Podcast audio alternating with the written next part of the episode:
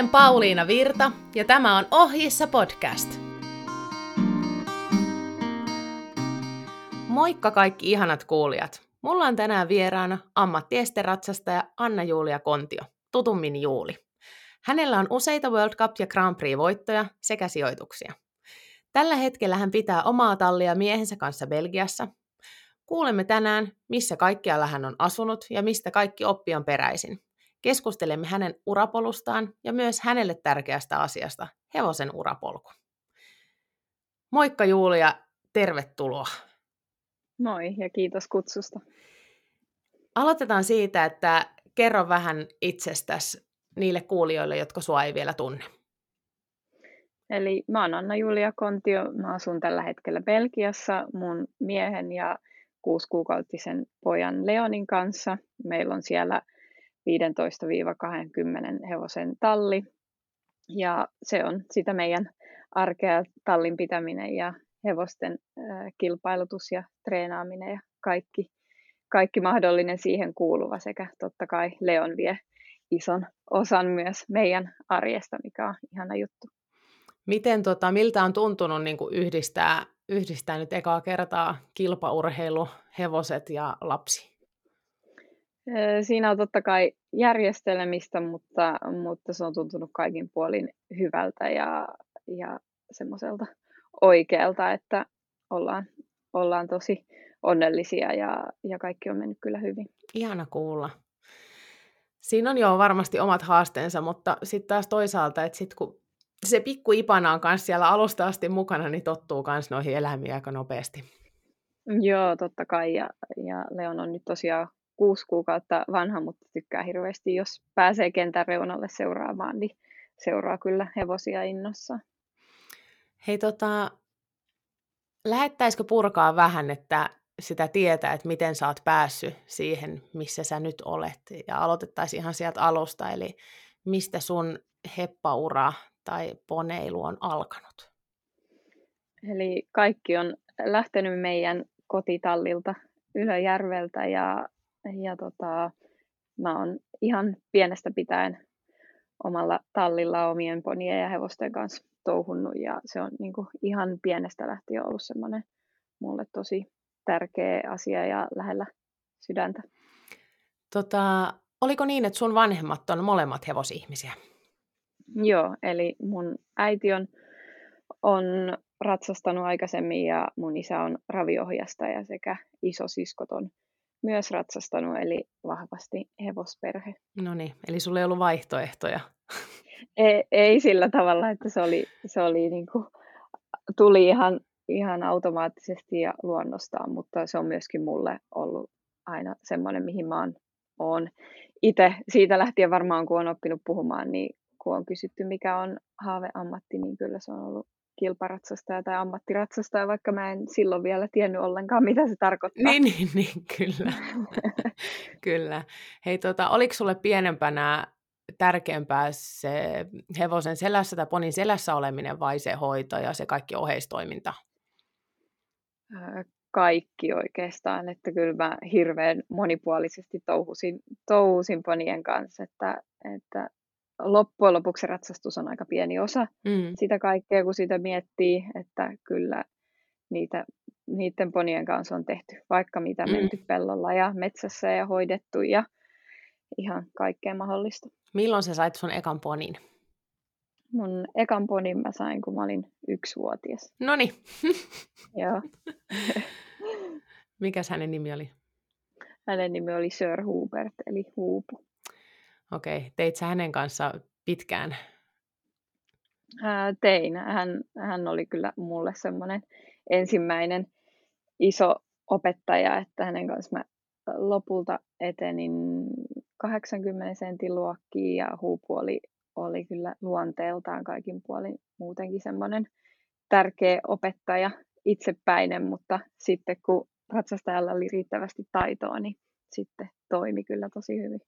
Ihan mieletöntä, että sä oot saanut ponin yksivuotiaana sillä samalla ponilla. Sä oot päässyt kuitenkin niin hyppää tuommoisia 80 kisojakin. Niin Joo. Aika siistiä. Tota, missä, missä vaiheessa se kisailu meni vakavammaksi? Tai... Öö, no kyllä se kisaaminen oli mulle jotenkin alusta asti. Olisinkohan mä ollut noin yhdeksänvuotias, kun lähdettiin ekaa kertaa sillain kotitallin ulkopuolisiin kisoihin, että sitä ennen oltiin pidetty kotona tallikisoja, missä mä tykkäsin hirveästi kisata. Mutta kyllä se oikeastaan heti oli mulle semmoinen, semmoinen mitä mä halusin, halusin lisää ja sitten onneksi äiti ja isäpuoli sitten mahdollisti sen ja kuskas kyllä joka paikkaa eri seurakisoihin ja tallikisoihin, mitä tässä lähistöllä oli. Miten, tota, miten sun poniura ylipäätänsä, olit sä poniratsastajana maajoukkoessa tai teit sä paljon kansainvälisiä kisoja silloin?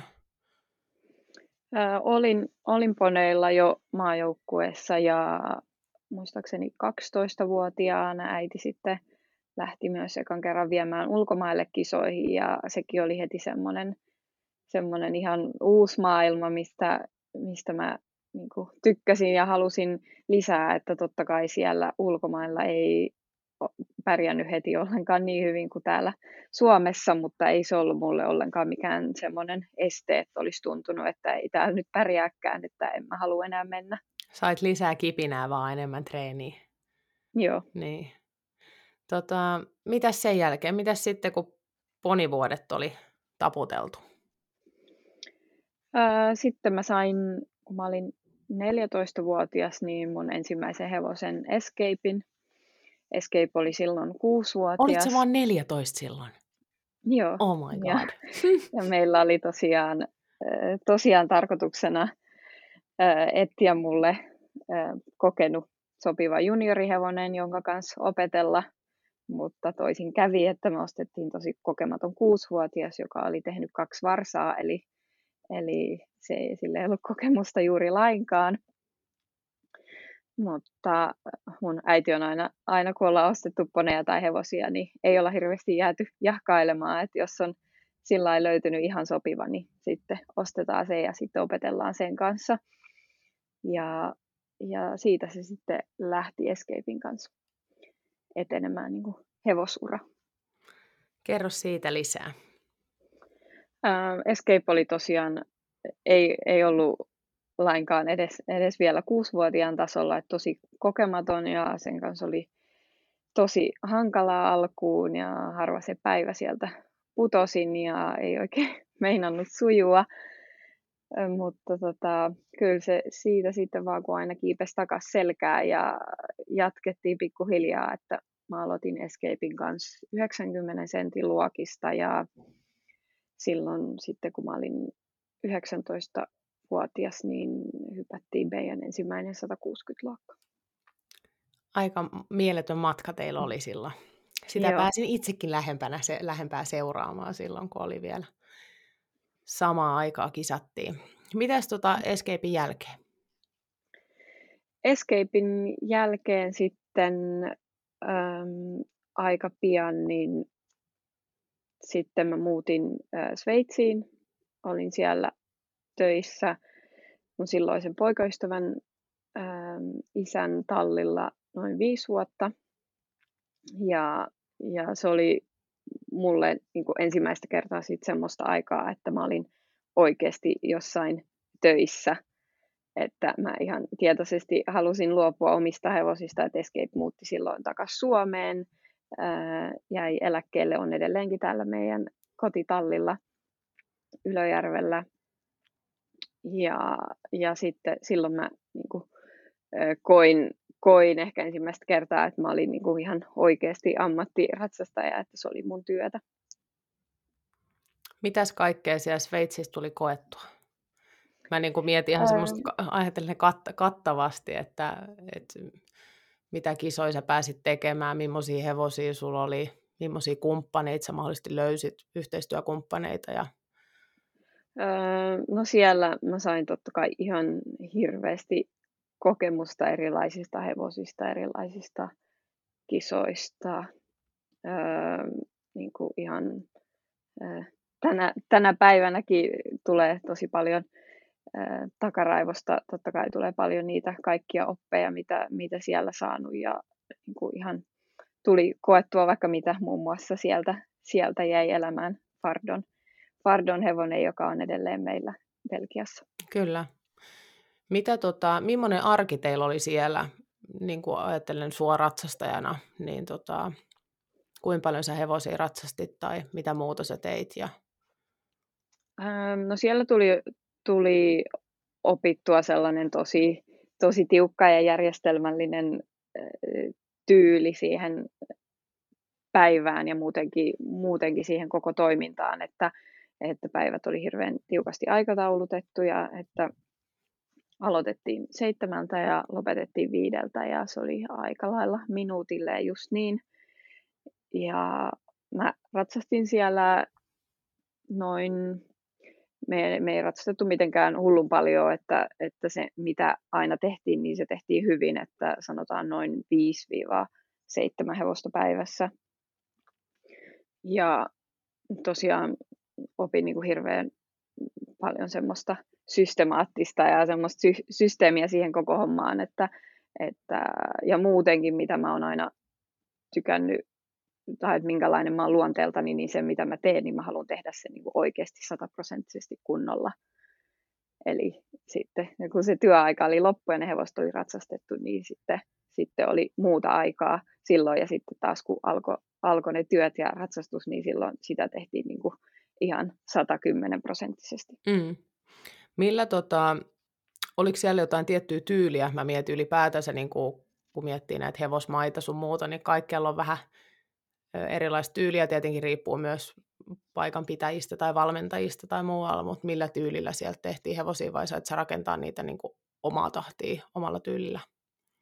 Ähm, tietyllä tapaa sai tehdä myös vapaasti, mutta sen tiukan systeemin rajoissa. että, että tota, ähm, piti hirveästi oivaltaa itse, että miten, miten mä teen tästä hevosesta nyt paremman. Mm. Ja esimerkiksi Fardon oli hirveän, hirveän hankala hevonen alkuun ja ähm, mulla oli, tuli sitten vaan sen kanssa semmoinen niin kuin, tavallaan iso kunnianhimo, että nyt, nyt mä, niin kuin, mun on selvitettävä, että miten mä saan tämän hevosen toimimaan. Ja totta kai se vaatii paljon kärsivällisyyttä. Toisaalta siinä oli semmoinen pieni stressi, että jos mä en saakaan tätä toimimaan, niin tämä hevonen saattaa lähteä, että, että, että se viedään johonkin muualle. Mm. Mutta sitten toisaalta niin siinä ei auta kiirehtiä.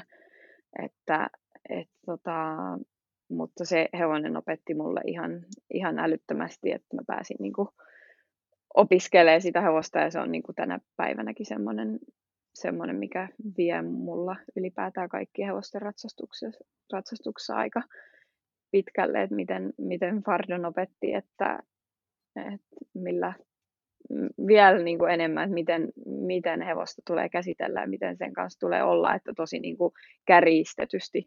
Että Fardon oli niin herkkä ja mä tiesin toisaalta, että se pystyy hyppäämään mitä vaan, mutta se oli niin herkkä ja jotenkin luonteeltaan sellainen, että se ei, ähm, se ei kestänyt sitä, että ratsastaja tavallaan näkyvästi vaikuttaa siihen. Eli mun piti löytää keinoja, miten, miten mä saan hevosen toimimaan, että minkälaisia tehtäviä, tehtäviä asioita mä teen sen kanssa kotona, että mä saan sen toimimaan tavallaan huomaamattomasti. Mm tekemään isoja asioita, niin se on semmoinen iso juttu, mikä on mun ratsastuksessa edelleen, että se niin kuin kotona tehty työ täytyy todella olla, olla tehty hyvin, että sitten siellä radalla pystyy elämään tilanteen mukaan ja pienillä avuilla.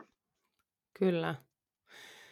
Se tota, huomaamaton eleetön ratsastus onkin se kaikista vaativin, vaativin Joo. homma.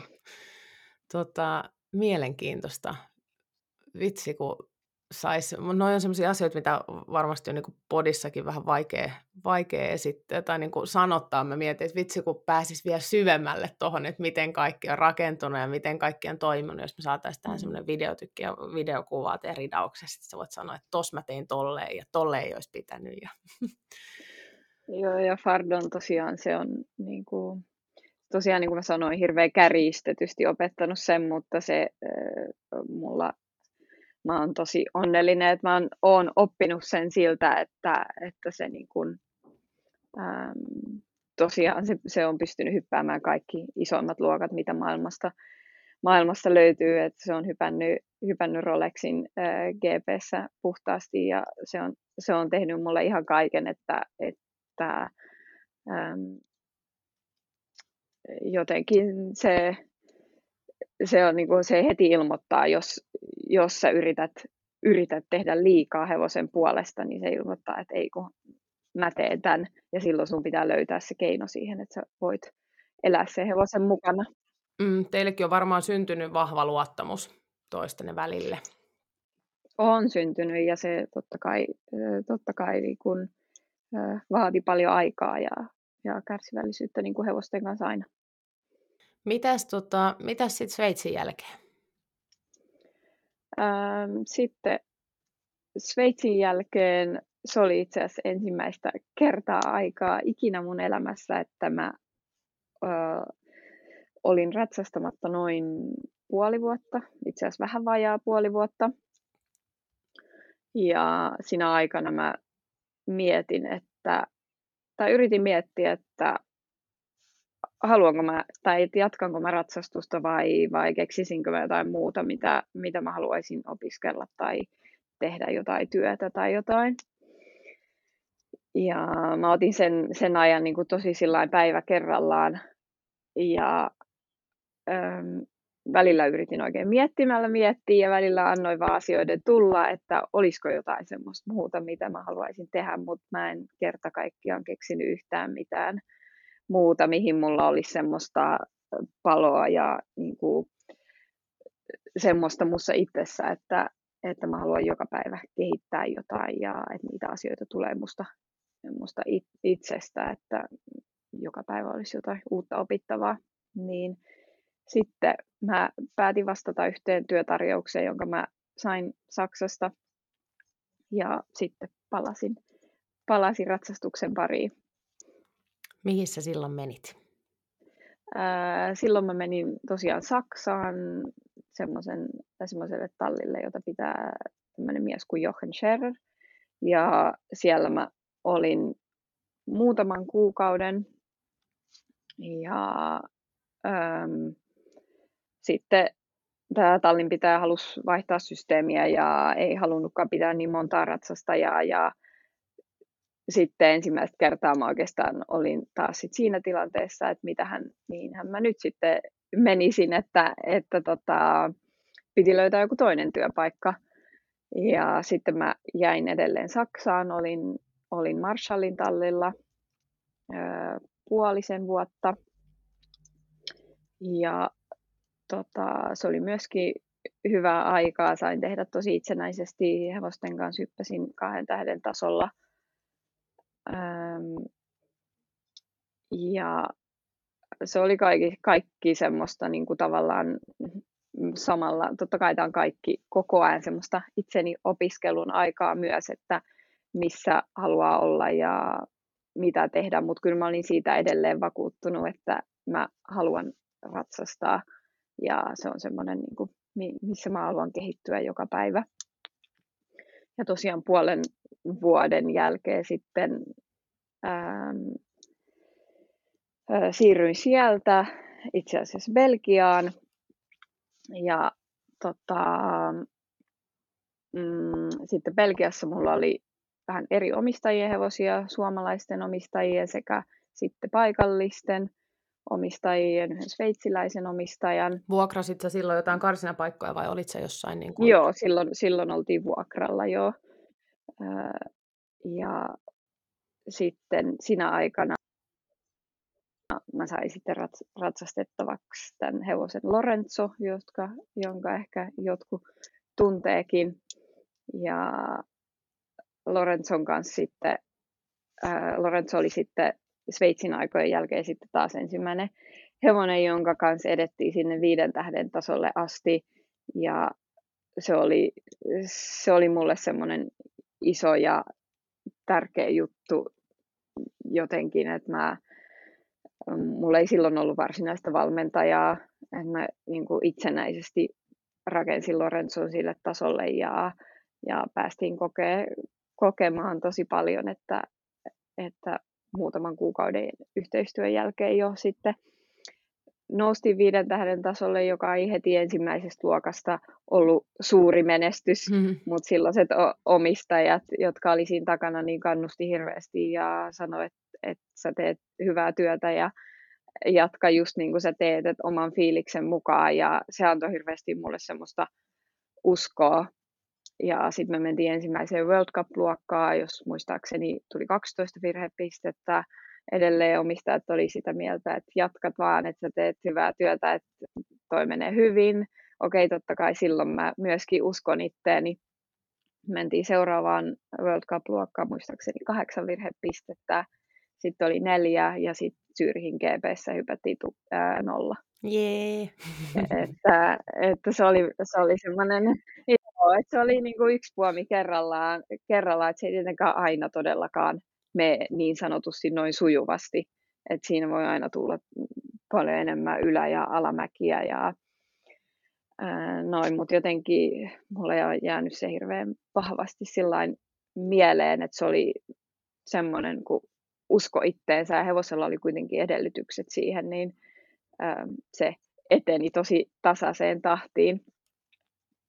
Että se on mulla ollut semmoinen tosi tärkeä saavutus ja juttu. Ja sitten Lorenzon kanssa kisattiin myöskin Hongkongissa viiden tähden kisoissa, jossa molemmista hypätyistä luokista tuli sijoitukset.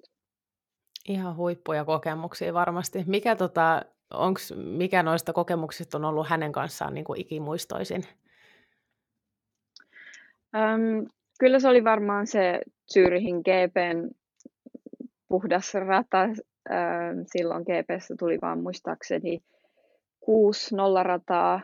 Uh, se oli erityisen iso ja vaikea ja sitten se, että se oli mulle ei ihan niin kuin hyppäisi Helsingissä kotiyleisön edessä, mutta vähän, vähän verrattain sama tilanne, että Sveitsi oli pitkään ollut mun, mun kotimaa ja, ja niin jotenkin se, siinä oli erityiset fiilikset, että siellä oli hirveästi, hirveästi tuttuja ja jotenkin niin kuin semmoinen erityinen lataus.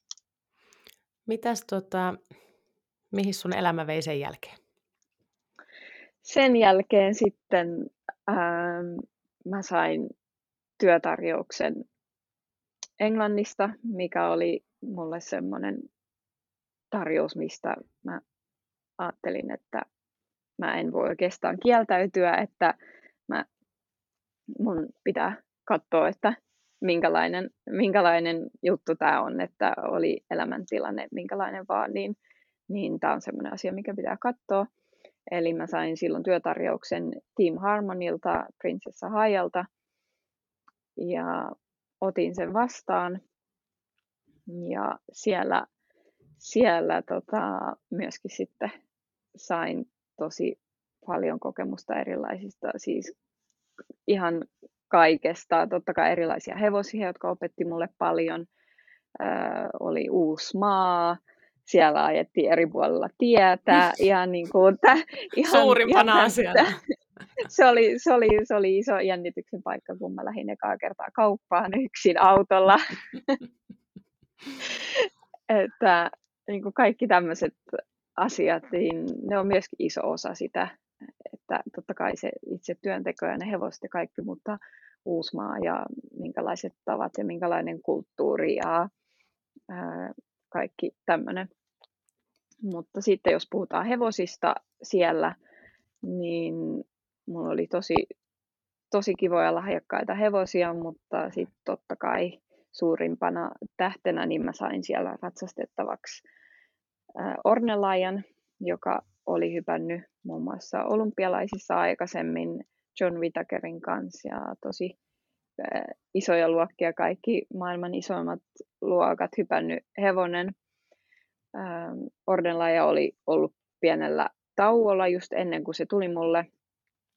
Eli lähdettiin vähän niin kuin rakentaa ja nostaa sen kuntoon pikkuhiljaa, että päästiin sitten kisaamaan, joka oli myöskin tietyllä tapaa hyvä koska sitten siinä oli tavallaan niin sanotusti semmoinen pakko tutustua rauhassa siihen hevoseen, että ei, ei ollut semmoista tietynlaista, en mä muutenkaan ottaisi siitä painetta, mutta ei kuitenkaan ollut semmoista tietynlaista painetta, että nyt pitää heti mennä GP. Kyllä. Että, että tota, lähdettiin pikkuhiljaa tutustua ja vaikka se oli isoja luokkia hypännyt hevonen ja meillä jotenkin lähti yhteistyö heti hyvin käyntiin, niin siinä menee aina aikaa. Ja myöskin vähän niin kuin Lorenzon kanssa, että hypättiin siinä syksyn aikana ää, kolmen tähden GP-luokkia yhtä alas, mitäköhän meillä oli yhtä alas, kahta alas, ei muistaakseni tullut nollaa missään vaiheessa vielä GPstä, kunnes sitten ensimmäinen nolla oli sitten Helsingin viiden tähden GP, missä hypättiin nolla. Ja siinä taas huippufiilikset. siinä, siinä oli totta kai, se oli niinku ihan taas semmoinen uskomaton hetki, että Helsingissä on paljon ollut uskomattomia hetkiä, semmoisia ihan, mistä tulee edelleen kylmät väreet ja melkein kyyneleet silmiin, että, että tota, ähm, Fardonin kanssa ollut paljon semmoisia hetkiä, World Cup ja GPS, GPssä ollaan menty puhtaasti, niin ne on ihan semmoisia, niin jotka jää elämään. Mm. Ja niin oli Ornelajan kanssa se puhdas GP siellä, että se oli, oli semmoinen, minkä tuntee edelleen. Ja sitten Ornelajan kanssa vielä voitettiin Ranskassa neljän tähden GP. Millainen tota, se Hajan talli ja ylipäätänsä se, niin kun, se systeemi siellä oli?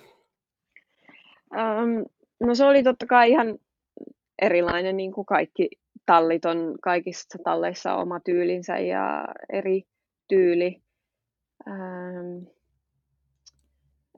en mä nyt oikein tiedä, miten, miten mä sitä kuvaisin. Mä en, niin kuin kaikki tallit, missä mä oon ollut, niin mä pidän niitä hyvänä kokemuksena. Mm. Kaikista on ollut eri, erilainen tyyli, kaikista on voinut oppia jotain nykypäivään, mitä haluaa tehdä samalla tavalla, mitä ei ehkä halua tehdä samalla tavalla. Ei sillä, että se ei olisi oikea tapa tai, tai se olisi jotenkin väärin.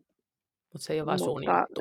Niin, että mm. se ei ole mun juttu, että löytää, löytää semmoisen niin ähm, semmoiset tavat, mitkä, mitkä sopii siihen omaan, omaan juttuun.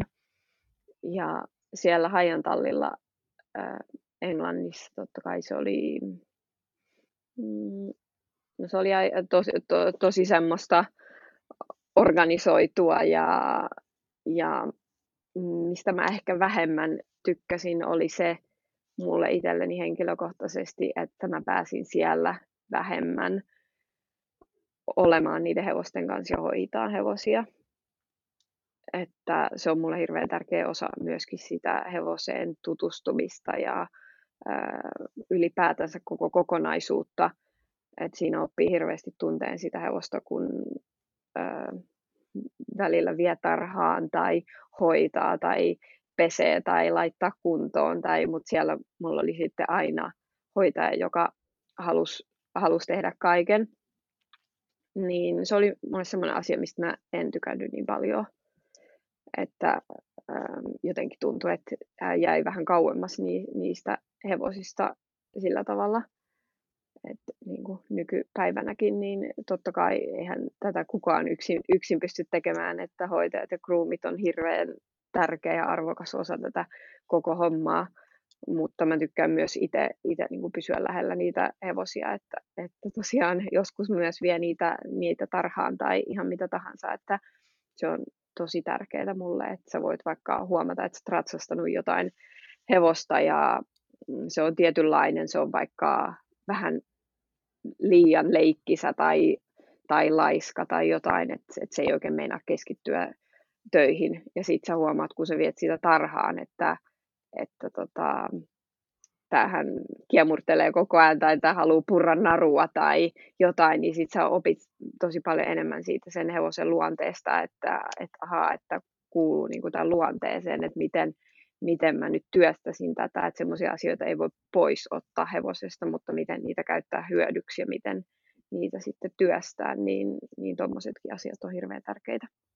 Ihanasti tota, avattu tota hommaa, koska toihan on super tärkeää. Ihan sama kuin ethän sä ihmistenkään kanssa, ethän sä tunne, jos sä näet niitä vaan töissä. Ei, mutta joo. tota, pitää nähdä se kokonaisuus, vaikka toki ihan kaikilla joo. siihen on aikaa koko aikaa. Ja, ja tämä on semmoinen asia itse asiassa, mikä niinku just äh, sanotaan Sveitsin systeemissä oli, oli mulle semmoinen tosi, mistä mä tykkäsin ja mikä, mitä me toteutetaan edelleen meidän omalla tallilla vähän, että kaikki tekee kaikkea. Että ei ole vaan, niin kuin, että mä oon vaan, mä oon vaan ratsastaja, mä pelkästään ratsastan. Että ei se ratsastus ole pelkkää sitä ratsastusta, että siihen kuuluu hirveän paljon, hirveän paljon kaikkea muutakin. Tai että jos vaikka, ihan vaikka semmoinenkin asia, että huomaat, että joku hevonen on vähän, ää, ei ole vaikka ollut niin motivoitunut tai jotenkin ei tunnu oikein hyvältä ratsastaessa ja sitten sä satutkin katsomaan sen karsinan tai siivoamaan kerran sen kakat karsinasta ja huomaat, että tällä onkin vaikka tosi kuiva kakka tai jotain tällaista. Niin kaikki tämmöiset asiat liittyy toisiinsa. Tota, mites, kauan sä olit siellä Haijalla? Siellä mä olin reilu puoli vuotta. Sitten sen jälkeen niin ollaan, ollaan tota, siellä, missä, missä nytkin, että sitten me päätettiin mun ää, avomiehen Jensin kanssa, että, että mä muutan sinne hänen luokseen ja perustetaan yhteinen yritys. Jensillä oli jo oma yritys, mutta perustettiin sitten yhteinen yritys, että tehdään ihan, ihan tosissaan yhdessä sitä ja, ja sillä tiellä ollaan tänä päivänä, että meillä on yhteinen yritys ja suurin osa hevosista on omia ja niitä kehitetään eteenpäin, niillä kilpaillaan, niitä kehitetään urheilussa ja osa myydään ja osa pidetään, pidetään ja mitä sitten onkin minkäkin hevosen kanssa suunnitelma. Millainen tiimi teillä on siellä tallilla? Meillä on siellä eli minä ja Jens totta kai ja sitten meillä on tällä hetkellä kaksi suomalaista työntekijää sekä sitten välillä mun sisko Nyppy käy sitten apuna kisoissa hoitamassa. Tota, onko nämä muut suomalaiset työntekijät, niin ratsastaako he vai hoitaako vai tekeekö tallia vai mikä Ää, he, he tekee itse asiassa myös, myös kaikkea, että, että tekee yhdessä tallia ja sitten molemmat myöskin ratsastaa. Että että tota, he on molemmat myöskin taitavia ratsastajia, niin, niin tota, kaikki sitten tehdään, tehdään vähän kaikkea edelleenkin yhdessä, että, että tota, joo. Öö, te ratsasti, joo, mä mietin, että jos teillä on se 15-20 heppaa, sä sanoit, että ne on kaikki omia, eikö niin? Öö, lähes kaikki, että ihan muutamia on öö, semmoisia, mitkä on omistajalta, joo. Joo. Tota, myyttekö te myös hevosia tai välitättekö hevosia eteenpäin? Kyllä myydään totta kai myös silloin tällöin, että, että ää, e, etenkin, no totta kai muutenkin tänä päivänä, mutta etenkin tuo alue, missä me asutaan, se on hirveän, hirveän vilkasta hevos, hevosaluetta, että joka nurkalta löytyy, löytyy talleja ja meillä on lähistöllä tunnin matkan päässä joka viikonloppu vähintään kahden tähden kisat, että nyt esimerkiksi kun olen katsonut kalenteria, niin jouluun asti, jos haluaa joka viikko mennä kahden tähden kisoihin, niin löytyy enintään tunnin matkan päästä. Pikkasen rikotaan Suomessa. että tota, se, on, se on hirveän semmoista aktiivista hevosseutua ja tosiaan niin kuin myynnistä, niin totta kai myydään myös välillä, että eihän se ole mitenkään mahdollista, niitä kaikkia hevosia voisi aina pitää. Että meillä on tällä hetkellä muutama semmoinen hevonen, mitkä, mistä ollaan päätetty, että näitä, näitä ei enää myydä, että ne on meillä, meillä kisahevosina ja pysyy urheilussa sen aikaa, kun, kun se hyvältä tuntuu ja, ja näin, mutta totta kai niitä pitää välillä myydä ja se kuuluu, kuuluu tähän hommaan myös. Teetkö myös nuoria hevosia? No meillä on myös nuoria hevosia. Meillä on itse asiassa nyt jonkun verran omaa kasvatusta myös, että tänä kesänä syntyi muistaakseni kahdeksan varsaa. Okei. Okay. Ja meillä on nyt, tota, että mitä nuorimmat, mitä me otetaan meille, niin on yleensä viisivuotiaita, että ne olisi sillain semmoisessa iässä, että niillä, niillä pääsee jo vähän systemaattisemmin tekemään töitä ja ää, sitten kisaamaan, että ne tavallaan sopii siihen systeemiin. Mutta tosiaan me myöskin jonkun verran nuorilla tällä hetkellä. Mulla on yksi viisivuotias, yksi kuusivuotias ja sitten muutama vanhempi. Hei, voisitko avata vähän tota kuulijoille myös sun arkirutiinia, eli mikä sun systeemi tai teidän systeemi on siellä kotona, kuinka paljon hevoset tekee töitä ja vähän sitä arkea? No kaikki hevoset liikkuu pääsääntöisesti noin, tai liikkuu 2-3 kertaa päivässä, mihin voi sisältyä, yleensä sisältyy joko kävelykone tai joillakin hevosilla kävelytys aamulla. Sitten siinä voi olla tarhaus, juokstus, ratsastus, mikä on sitten ratsastus voi olla sileä työskentelyä, maastoilua, että meillä hevoset myöskin maastoilee vähintään, yleensä vähintään kerran viikossa. Eli niin, että se olisi mahdollisimman monipuolista. Hevoset tekisivät vähän erilaisia asioita, liikkuu vähän erilaisilla pohjilla. Mennään maastoon, niin mennään pätkä asfalttitietä ja sitten mennään siellä metsätietä ja on vähän muhkuraa ja pientä mäkeä ja ää, vähän pellon reunaa ja että se olisi mahdollisimman, mahdollisimman monipuolista ja mielenkiintoista niille hevosille. Onko teillä jotain tiettyjä vapaapäiviä, onko teillä jotenkin, kun eri ihmisillä on eri systeemit, joilla on viikonloppu vapaat mm. ja joilla on sunnuntai vapaa-päivä? Ja... Meillä on yleensä hevosilla, jolle, ellei totta kai ole kisat, niin, niin tota, ne hevoset, ketkä on kotona, niin niillä on sunnuntai vapaa. Ja se sunnuntai vapaa tarkoittaa sitä, että ne menee ainoastaan kävelykoneeseen, ne kävelytetään tai sitten tarhaan. Joo. Eli, eli se on semmoinen lepo, vapaa päivä. Ja hevoset myöskin kyllä tuntuu, että ne tunnistaa sen, että ne on sitten, ne ei myöskään niinä päivinä odota siellä karsinassa, että, että tullaanko mut nyt ottamaan, että mä pääsen, pääsen hommiin, että jotenkin niinä arkipäivinä huomaa, kun siinä on liikettä ja hevosia tuodaan ja viedään, että ne tietyt hevosta alkaa vähän odottaa, että hei, onko, onko kohta mun vuoro mutta kyllä sen huomaa niistä, että ne siinä sunnuntaina sitten rentoutuu ja sitten sunnuntain päätteeksi niillä on aina iltaruokana mash, mash-ruokana, eli sitten se on vielä semmoinen sunnuntai, sunnuntai niille herkku, mutta myöskin hyvä vatsalle ja kaikelle, niin se on sitten aina viikon päätös. Tota, Onko teillä kans kaikilla työntekijöillä kuuspäiväinen tai työntekijöillä tai omistajilla kuuspäiväinen viikko vai oletteko te jotenkin jakanut niin, että teillä on enemmän vapaata viikossa? Joo, meillä on yleensä kuusi, kuuspäiväinen viikko, että se sunnuntai on usein vähän semmoinen vajaa päivä, että ei ihan koko päivä, mutta kuuspäiväinen viikko pääsääntöisesti, että yksi vapaa päivä, vapaa päivä yleensä ja tietenkään me itse ei aina sitä tai useinkaan ei ei päästä sitä yhtä vapaa-päivää pitämään, mutta, mutta se on. Se on taitaa näin. olla Euroopassa aika yleistä, Keski-Euroopassa aika yleistä. Että tota, me Jensin kanssa, niin kyllä meillä siinä aina joka päivä jotain hommaa on. Joo.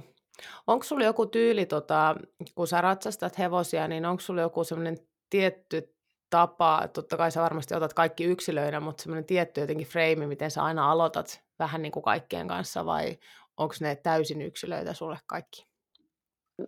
Mä yleensä jonkun verran teen ensin käynnissä pientä työskentelyä, rentoa työskentelyä, mutta pientä työskentelyä, pieniä loivia väistöjä tai muuta.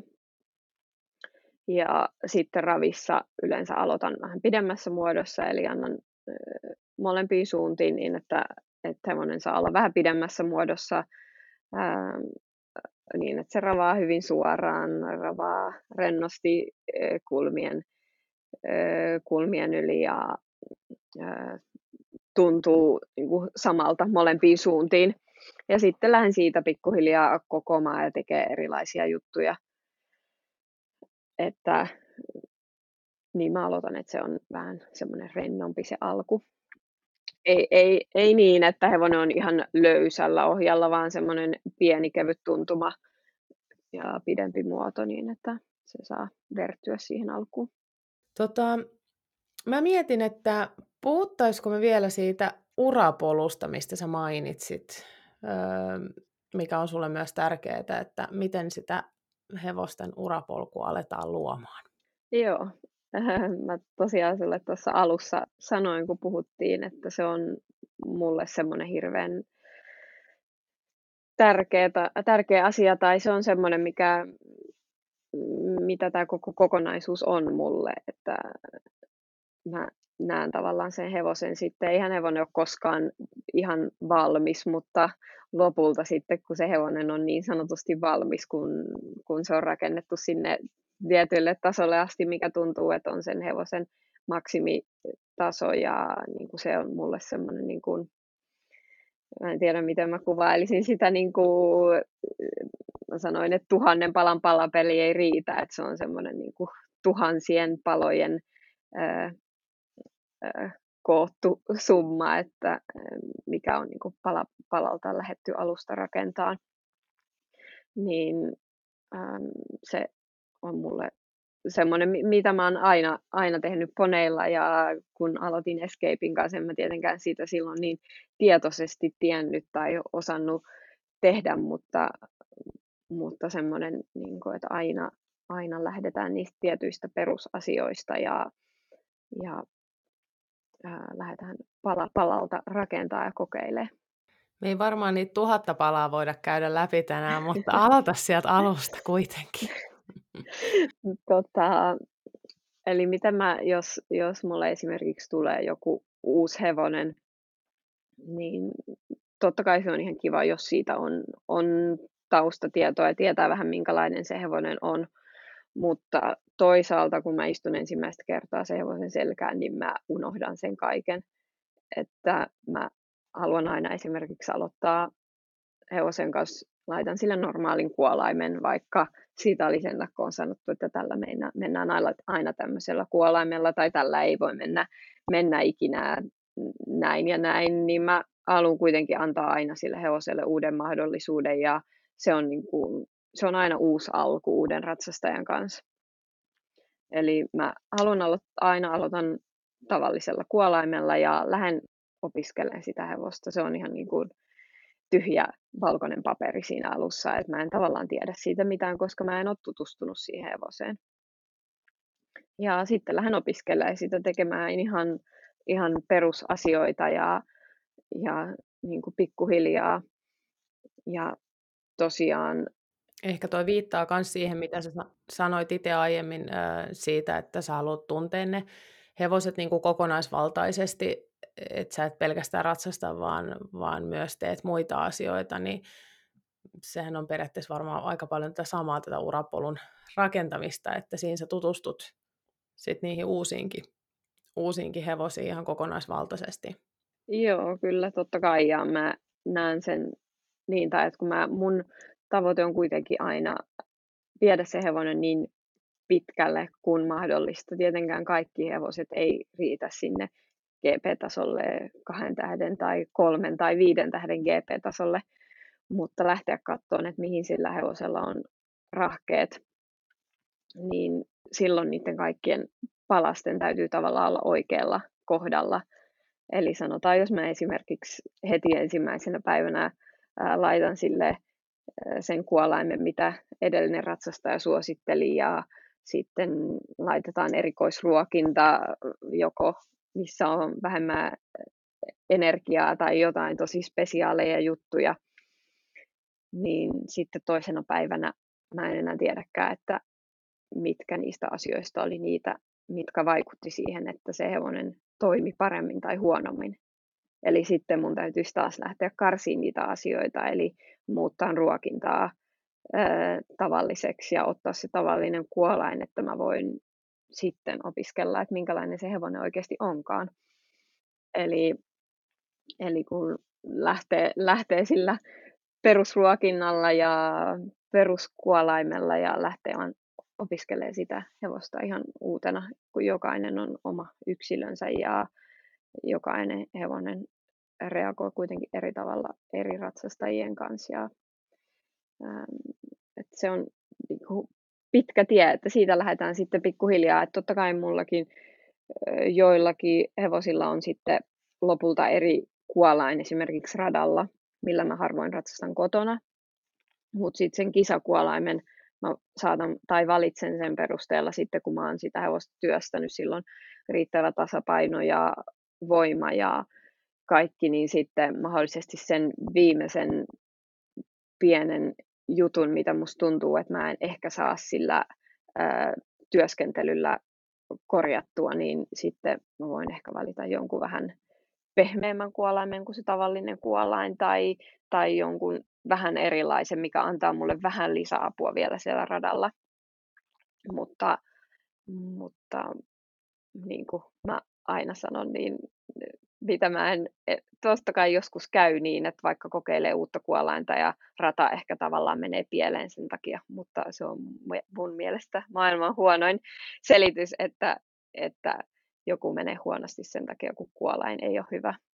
Että mä tykkään itse, että mun kaikki hevoset, ne toimii tavallisella kuolaimella, niillä voi hypätä rataa tavallisella kuolaimella, mutta sitten se ihan viimeinen pieni korjaus tehdään mahdollisesti joskus jollain toisella.